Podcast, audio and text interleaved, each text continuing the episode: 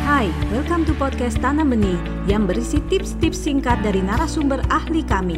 Jangan lupa di-follow. Ini juga menarik, faktor bahasa. Anak satu tahun biasanya sudah keluar satu kata. Mama, papa, apa saja ya, bisa susu. Nah, ini artinya perkembangan bahasanya sudah mulai meningkat. Nah, stimulasinya apa orang tua? Harus lebih sering diajak bicara. Bedanya apa kalau dia lihat gadget? Mungkin dia belajar sesuatu. Gadget tidak memaksa anak untuk berinteraksi menjawab. Gadget hanya mengajarkan anak sesuatu bahasa, tapi dia tidak harus mengungkapkan kembali bahasa. Nah, oleh sebab itu orang tua tetap harus mengambil peran sebagai orang yang menstimulasi untuk anak bicara. Yang perlu dicermati, orang tua kalau mengajar bahasa pada anak tidak perlu ikut-ikutan cadel.